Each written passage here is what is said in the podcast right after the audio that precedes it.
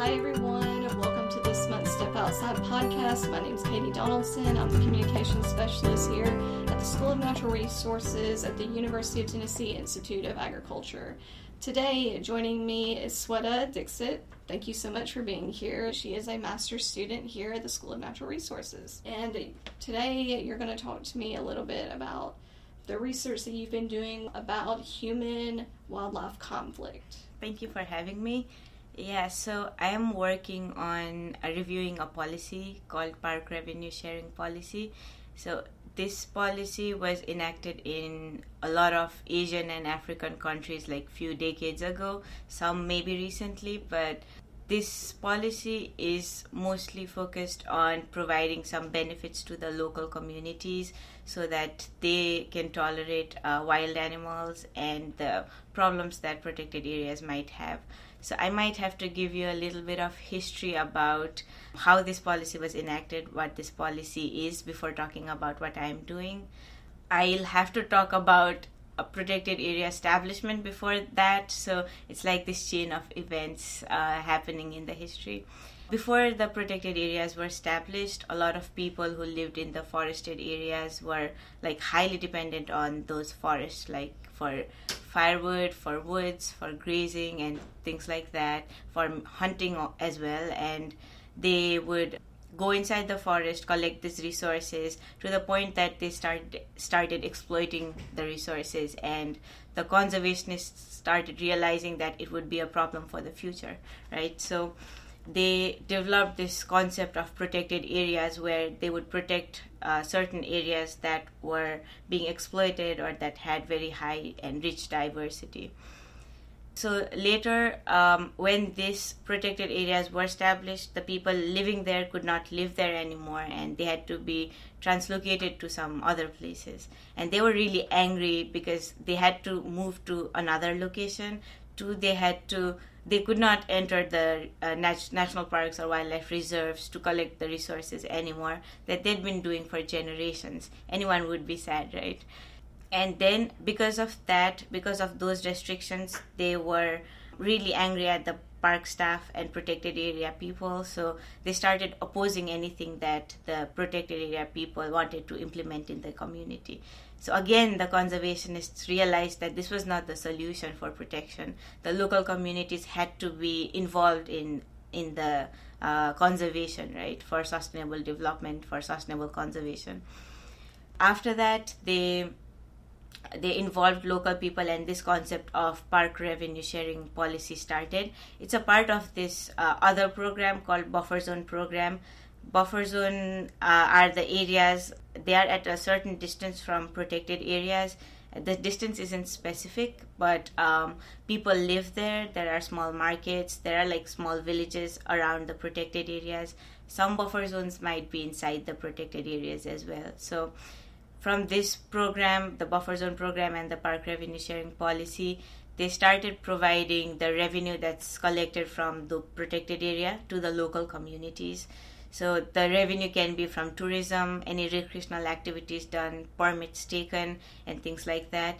And this was given to the local communities for their development, to invest in conservation, to provide them awareness and education so that you know they develop positive attitude towards the park staff. So this is what I'm looking at. Like I'm reviewing the policy in Nepal. This policy has not been reviewed, even though it was implemented 26 years ago. So I'm reviewing this policy. I'm looking at the perception of the local communities as well as the key informants like the park managers, the government people, local leaders, and conservation organizations who have already been working in the protected area for several years or even several decades. So I'm comparing their perceptions and I am collaborating with the government of Nepal's Department of National Park and Wildlife uh, Conservation. So that's the department that looks at the policies and all the protected areas. So I am collaborating with them and hopefully I'll be a part of this policy change in Nepal. And I know you said 26 years mm-hmm. since it's been under review. That's a very long time, Yes. as you said. Um, looking at this policy, what are the changes that you think should be enacted? Yeah, so um, in Nepal, this policy focuses on five major areas.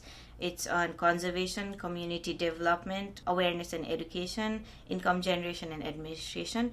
So right now, I mean, 26 is 26 years is a long time, as you mentioned, and a lot of political changes have taken place from that time. We didn't have a local government actively working in like local places but now we have a very strong local government who have a lot of money and they want to work on community development so the community development part of this policy might be redundant right now and a lot of interviews from the key informants have mentioned that removing the community development would be a good idea and because people are getting compensated uh, for wildlife loss and damages from other entities, but they do not think that the compensation is enough.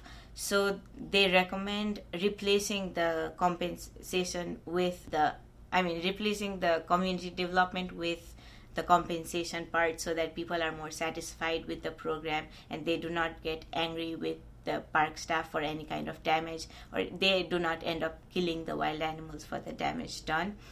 The other uh, important thing is improving the perceived benefits of the community because uh, in my research i found that when people perceive more benefits from the protected areas. They tend to have more positive attitude towards the park staff and they tend to be involved more in conservation parts. So increasing the benefit and reducing the burdens that they have from the uh, protected area is another thing that needs to be changed in this policy. Another part is that women they are not much involved in higher positions so a lot of key informants recommended that women need to be involved in mostly in the higher part because they are involved in they take leads in the local level but not in the council or the committee level the higher positions yeah, these are the most um, basic changes that needs to be done right now And I know you said when you were talking about compensation, especially for any damage from wildlife. Could you just give an example of what people are experiencing right now? Yeah. So although Nepal's like a small country, I think it's smaller than Tennessee, but we have a very high diversity and we have these high mountains, more than 10,000 feet altitude. There are protected areas there, and we have protected areas in the plain lands. So depending on areas, the conflicts differ. The anim- because the animals differ. Talking about the bigger mammals like elephants, rhinoceros, tigers, they tend to kill more people. They tend to damage households, and elephants they walk in herd. So when they pass a village, they just walk through their fields, crop fields, and they damage all the crops, right? So there are small mammals like boars, monkeys, porcupines that damage crops, and we have this practice of storing crops in a shed, and the animals they just smell it and they go to the shed, they destroy all the crops, they eat away all the crops, and uh, so these are mostly the conflict cases that are happening right now. And you mentioned changing the compensation as, or you said that was one of the changes you're hoping for. How would they be compensated now if something like that were to happen? Say, an animal, like you said, broke into the shed and just destroyed all the crops. Yes, so um, right now the government of Nepal is looking at the compensation. So they have to submit a lot of documents to the local office, I would say local government office, and they'll be compensated after like a lot of rounds of visiting the offices and like sometimes some documents might be missing. Sometimes they need to get document from another ward office. And these protected areas are present in rural parts mostly so it might there might not be any vehicles. People might not have any vehicles or public transportations might not be available. There are a lot of places in nepal where roads aren't there there's no accessibility right? People have to walk for hours just to reach a health post. So they might have to walk more hours to reach a ward office. So they have uh, problems with that. If the policy changes hopefully it does. And if it starts compensating the local people then as I, I mentioned that there's buffer zone area right? So there are buffer zone leaders who look after the buffer zone area.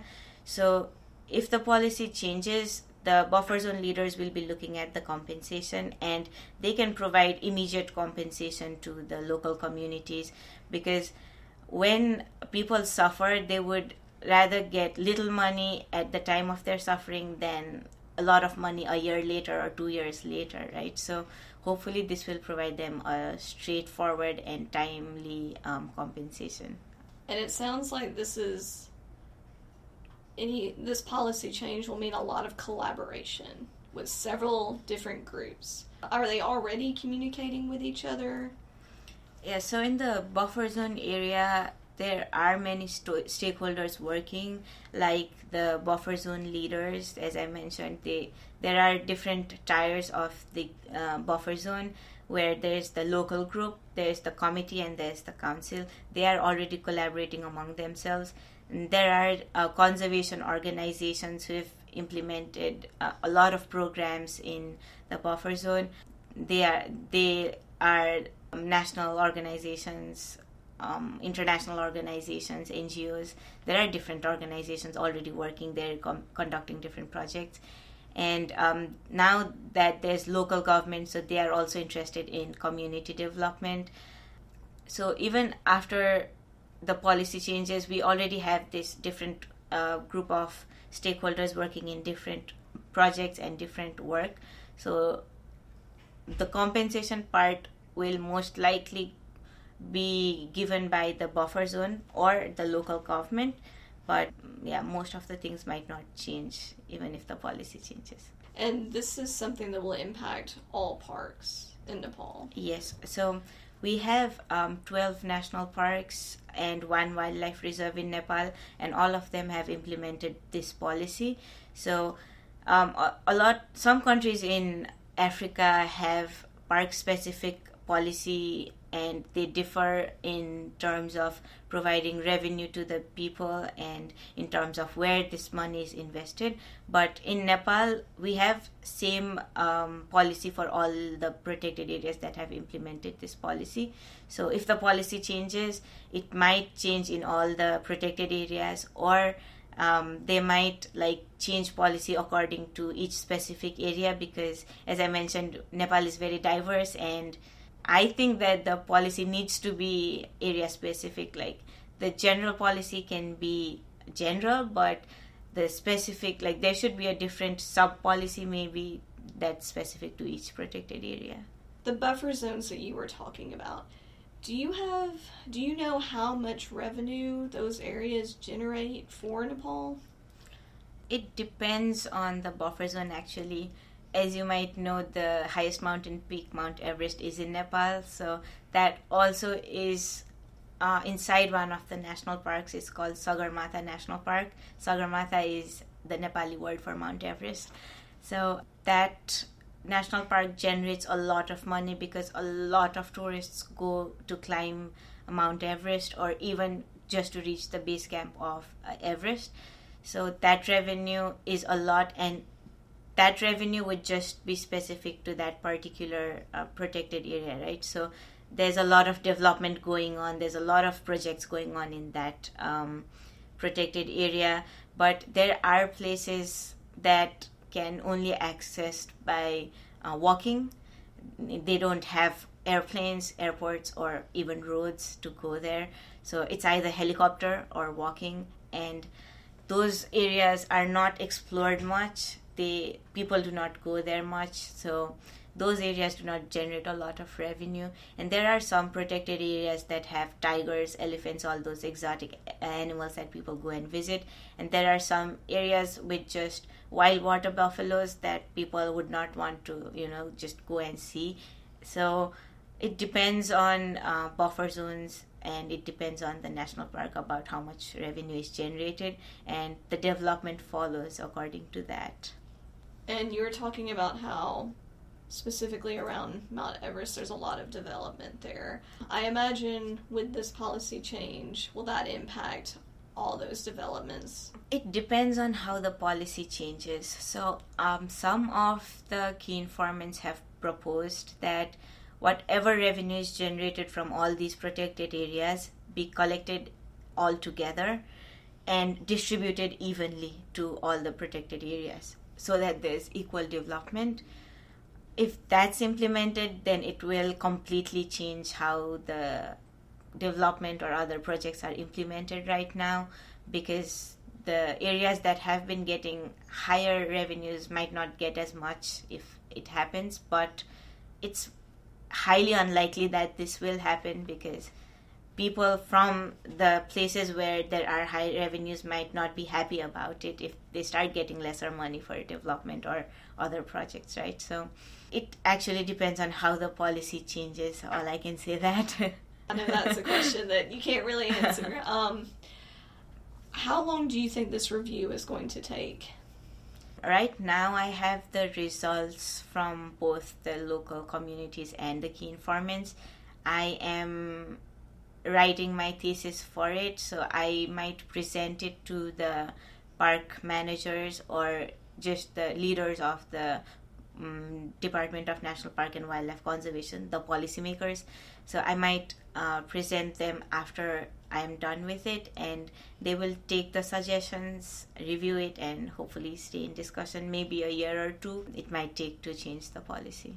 But um, they are interested and the scientific community is really interested uh, about how this policy is going to change because it's the first time it's going to happen in Nepal for this policy. You were talking about how other countries have policies as that relate only to national park areas. Do you think other countries may see how this policy changes and they might implement similar changes in their own countries? Yes, of course. Like my research is based in Nepal, but it has a wider implication because a lot of Asian countries and African countries they have similar policy and um, Nepal, especially, it provides a substantial amount of revenue to the local communities than other countries.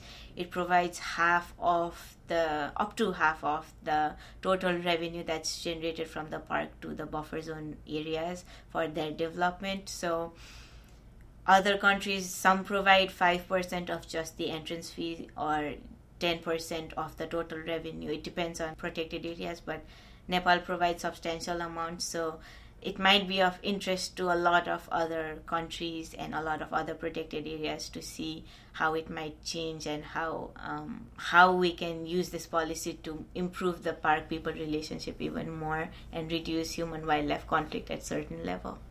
You said you're currently writing your thesis on this. So, are you planning on pursuing um, a doctorate's degree? I'll be joining NC State from fall 2023 in the Department of Parks, Recreation and Tourism Management. So, of course, I will be continuing my research on park management, tourism management, and hopefully, I'll be conducting international research, maybe in Nepal, maybe in other countries, and I might use this research to compare um, anything in Africa, or I might explore more about Nepal in my um, PhD. So, yes, I will continue this. Great, and congratulations. Thank you. um, is there anything else you feel like you need to add or that people you think people might need to know about this research? So, um, people would support the protected areas, would have positive attitude towards the park staff until they receive benefits from um, the protected areas. When they start perceiving that they have been experiencing burden more than benefits, then they would like stop um, supporting the protected areas as, as much or even start opposing it. So um, the protected area management should focus on the benefits that the community receive in addition to conserving biodiversity inside the park, conserving many species inside the park. So um, I think the policy should focus on um, benefiting the local communities as much as it focuses on conserving biodiversity. Thank you so much, Sweta, for joining us on this month's Step Outside podcast. We appreciate it. Thank you so much. Thank you for having me.